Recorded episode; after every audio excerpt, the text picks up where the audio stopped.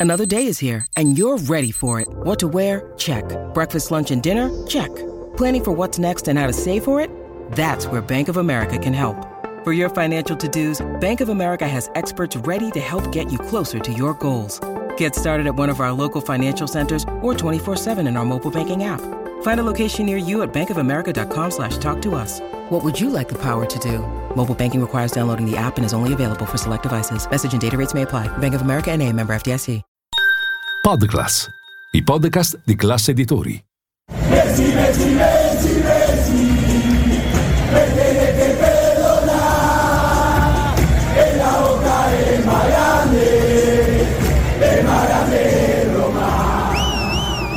L'avete riconosciuto? È il coro che i tifosi del Boca Juniors hanno cantato lo scorso 25 giugno durante una partita show tra gli idoli della nazionale argentina, guidata da Lionel Messi, e una selezione di gloria del Boca, capitanate da Juan Román Riquelme, uno dei più grandi calciatori argentini di tutti i tempi e simbolo degli Seneises, e ora vicepresidente del club.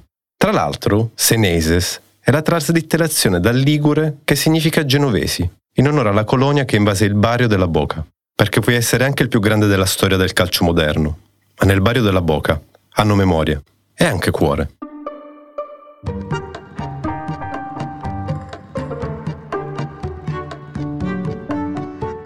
La Bombonera è uno degli stadi più caldi al mondo. Se si chiedesse a uno degli oltre 220.000 soci argentini, cioè che sostengono economicamente il club, che cosa ne pensa del clima che si respira, ti dirà: La Bombonera non tiembla, late. La Bombonera non trema, batte. Beh, in realtà non è mica vero che non tremi. Basta cercare su internet per vedere le crepe dei gradoni allargarsi di qualche centimetro sotto i cori della curva. Per questo hanno pensato di rimodernarla. Ma mettere le mani su un monumento del genere è un'operazione delicata, non per chissà quale problema architettonico, ma perché esperti, soprattutto tifosi, lo vedono come un vero e proprio tempio della cultura argentina. Eppure hanno trovato una soluzione. Lo scorso aprile hanno presentato un progetto per la bombonera. L'ha portato avanti Jorge Reale, imprenditore vicino ad Andrei Barra, sodale dell'ex presidente dell'Argentina Mauricio Macri, e ora intenzionato a tornare alla guida del Boca. L'idea è semplice. Si trasloca la cancia a 1300 metri da quella attuale e si collegano i due stadi con un percorso pedonale dentro il quartiere più caratteristico di Buenos Aires, La Boca. La nuova casa del Boca nascerà a Isla de Marchi, un fazzoletto di terra all'estremo sud di Puerto Madero, ma appartenente al barrio della Boca. Conterrà 128.000 spettatori dai 49.000 attuali, ma ne siederanno effettivamente 107.000. Il perché? Chiedetelo alle norme sulla sicurezza. Ben 30.000 posti saranno venduti in anticipo a 5.000 dollari, di cui 444 palchi VIP e 190 turistici. Il tutto con un investimento di 300 milioni di dollari. Ma la bombonera non cadrà, resterà come museo e servirà da schermo gigante in caso di finali, come quella del Mondiale 2030, se prevarrà la candidatura dell'Argentina, Paraguay, Cile e Uruguay.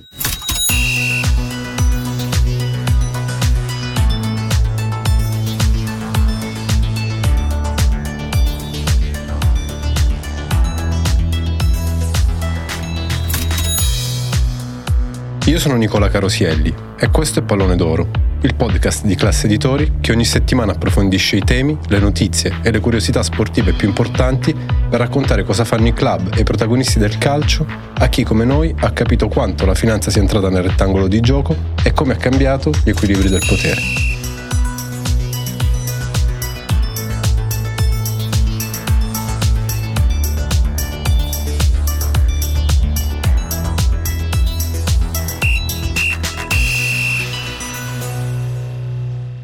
Anche in Italia abbiamo uno stadio che trema. Ovviamente sto parlando di San Siro. Escluso il gatto pardiano Sgarbi, che preferirebbe andare a Dinamo piuttosto che rendere l'Italia energeticamente competitiva, in molti sostengono si tratti di leggende metropolitane, ma evidentemente non hanno accompagnato la fidanzata all'ultimo concerto dei pinguini tattici nucleari. Al terzo anello rosso. Sono bastati letteralmente cinque scalmanati, non lanzichenecchi, a far tremare un'intera fila facendomi rendere conto di due cose. La prima, che va bene l'amore, ma morire al concerto dei pinguini. Io, che amo Jimmy Page, proprio no. La seconda, che San Siro va amato e rispettato per la sua storia, ma forse non è più così sicuro. No, allora siamo vicini a San Siro. Questa saga dello stadio mi sta un po' logorando perché devo dire ci ho dedicato un sacco di tempo, un sacco di energie, non ho combinato praticamente niente. Non sono proprio abituato ad usare energie e, non, e non, arrivare a una, a una meta, però, però abbiamo sul terreno due o tre iniziative che eh, secondo me hanno le gambe. Allora non voglio anticiparvi delle notizie, ma mi sembra che cominciamo a vedere un po' di luce là in fondo al tunnel dopo quattro anni di sofferenza. Quello che avete appena sentito è Paolo Scaroni, attuale presidente del Milan, in occasione dell'anniversario della partnership con Banco BPM. Inter e Milan hanno già individuato i terreni, i nerazzurri a Rozzano e i rossoneri a San Donato. L'ultimo aggiornamento arriva direttamente dal Comune di Milano, che ha comunicato la decisione della sovrintendenza di apporre il vincolo sul secondo anello di San Siro. In sostanza, lo stadio è intoccabile, quindi non può essere abbattuto. Invece era proprio l'abbattimento dello stadio il punto cardine del progetto del nuovo Meazza proposto da Inter e Milan. Senza quello, le milanesi procederanno da sole ma prima dovranno comunicare ufficialmente al comune la scelta di abbandonare il progetto che prevedeva la costruzione di un nuovo impianto nell'area parcheggi dell'attuale Meazza. L'abbattimento del San Siro e la costruzione su quest'ultima area di uno spazio commerciale e sportivo. Quali sono gli effetti di questo stop? Marco Cornero, segretario generale dell'Unione Artigiani, è stato chiaro. Force per reinventare il futuro di San Siro la scelta del sovrintendente è vero che salva San Siro, ma rischia di trasformarlo in una cattedrale nel deserto e produrrà effetti negativi a cascata. Per intenderci, lo stop dello stadio compromette oltre un miliardo di investimenti e cancella soprattutto un indotto e inoltre addosso al comune di Milano 10 milioni di euro l'anno di costi di manutenzione, ovviamente senza introiti certi. San Siro è lo specchio dell'Italia. In un tweet del 25 marzo, il ministro dello sport Andrea Bodi ha dichiarato Sul tema stadi, negli ultimi 30 anni siamo riusciti a fare poco, troppo poco, insopportabilmente. Del resto, in vent'anni, i nuovi stadi realizzati nella penisola si contano sulle dita di una mano. E non si fa per dire. Juventus, Atalanta, Udinese, Sassuolo e Frosinone. Cinque società. Cinque esempi di lungimiranza? No. Di imprenditoria, con costi tutto sommato accessibili. Non per noi, ma per dei proprietari di club, sì. Il Sassuolo ha investito 11 milioni per acquisire il città del tricolore di Reggio Emilia, oggi ribattezzato Mapei Stadium, e ammodernarlo. L'Atalanta ha acquistato l'Atleti Azzurri d'Italia, diventato Gewi Stadium, per una cifra vicina ai 9 milioni, e poi ne ha investiti altri 35 per ristrutturarlo. L'Udinese ha speso per la Dacia Arena, che quest'anno cambierà nome, una trentina di milioni, ma c'è anche chi dice che ne abbia spesi 50. E poi c'è l'esempio più acclamato, anche per la storia del club, ovvero lo Juventus Stadium, ora ribattezzato Allianz Stadium. Un progetto iniziato nel 2018 che ha portato a riqualificare la zona della Continassa a Torino, grazie alla nascita del J-Village, cioè il centro di allenamento della prima squadra, e al J-Hotel, il complesso alberghiero di proprietà del club. Un investimento notevole, considerando che in epoca pre-Covid portava nelle casse bianconere circa 50 milioni di ricavi in media stagione. Eh, buttali via.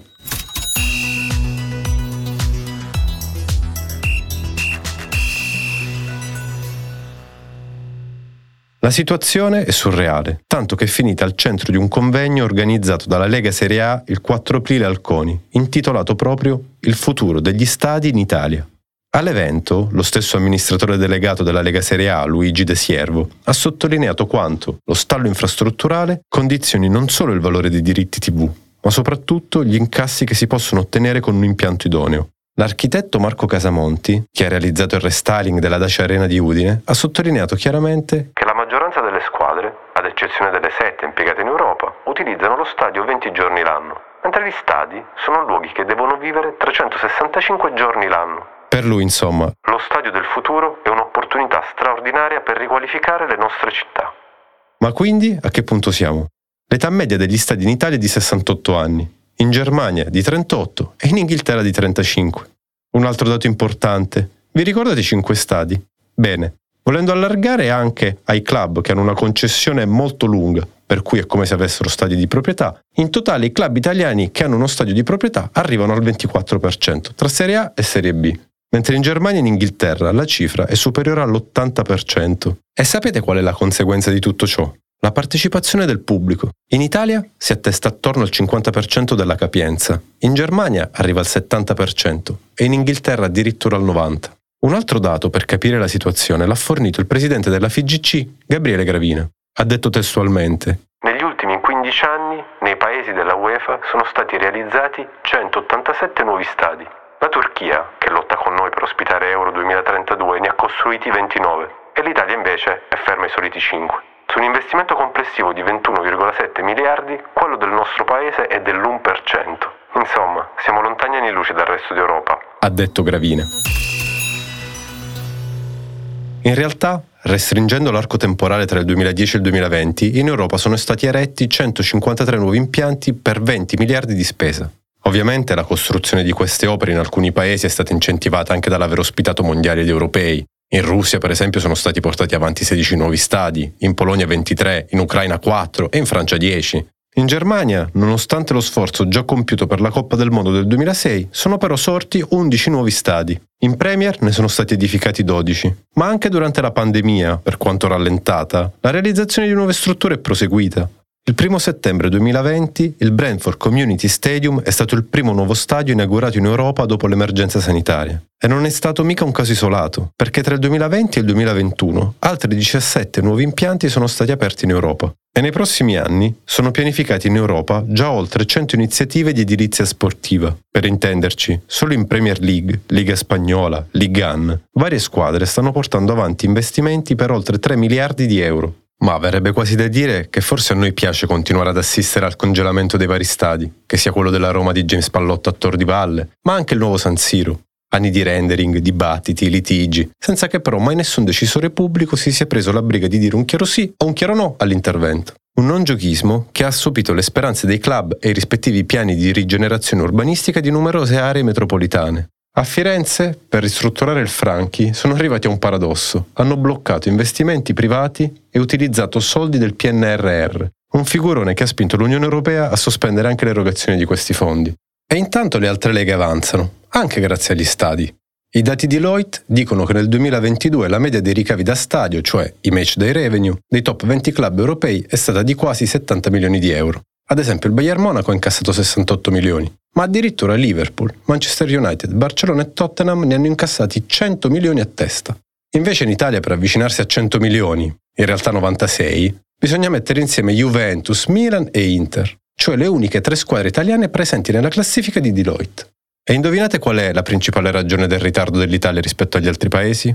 Bravi, la burocrazia. L'Italia è caratterizzata da una complessità di procedure che in generale blocca la costruzione di infrastrutture pubbliche. Il livello comunale non è sempre sufficiente per gestire situazioni molto articolate, perché ci sono numerosi problemi tra i vincoli storico-artistici, la tutela dell'ambiente, la circolazione, i trasporti, la sicurezza, l'impatto paesaggistico. E tutti questi interessi, oltre che al comune, rispondono anche ad altre amministrazioni, che siano statali o regionali. Insomma, diventa essenziale assicurare un adeguato coordinamento infrastrutturale tra tutti gli interessi coinvolti, anche perché il tema è sempre quello, la candidatura dell'Italia a Euro 2032 e rischiamo di arrivarci impreparati.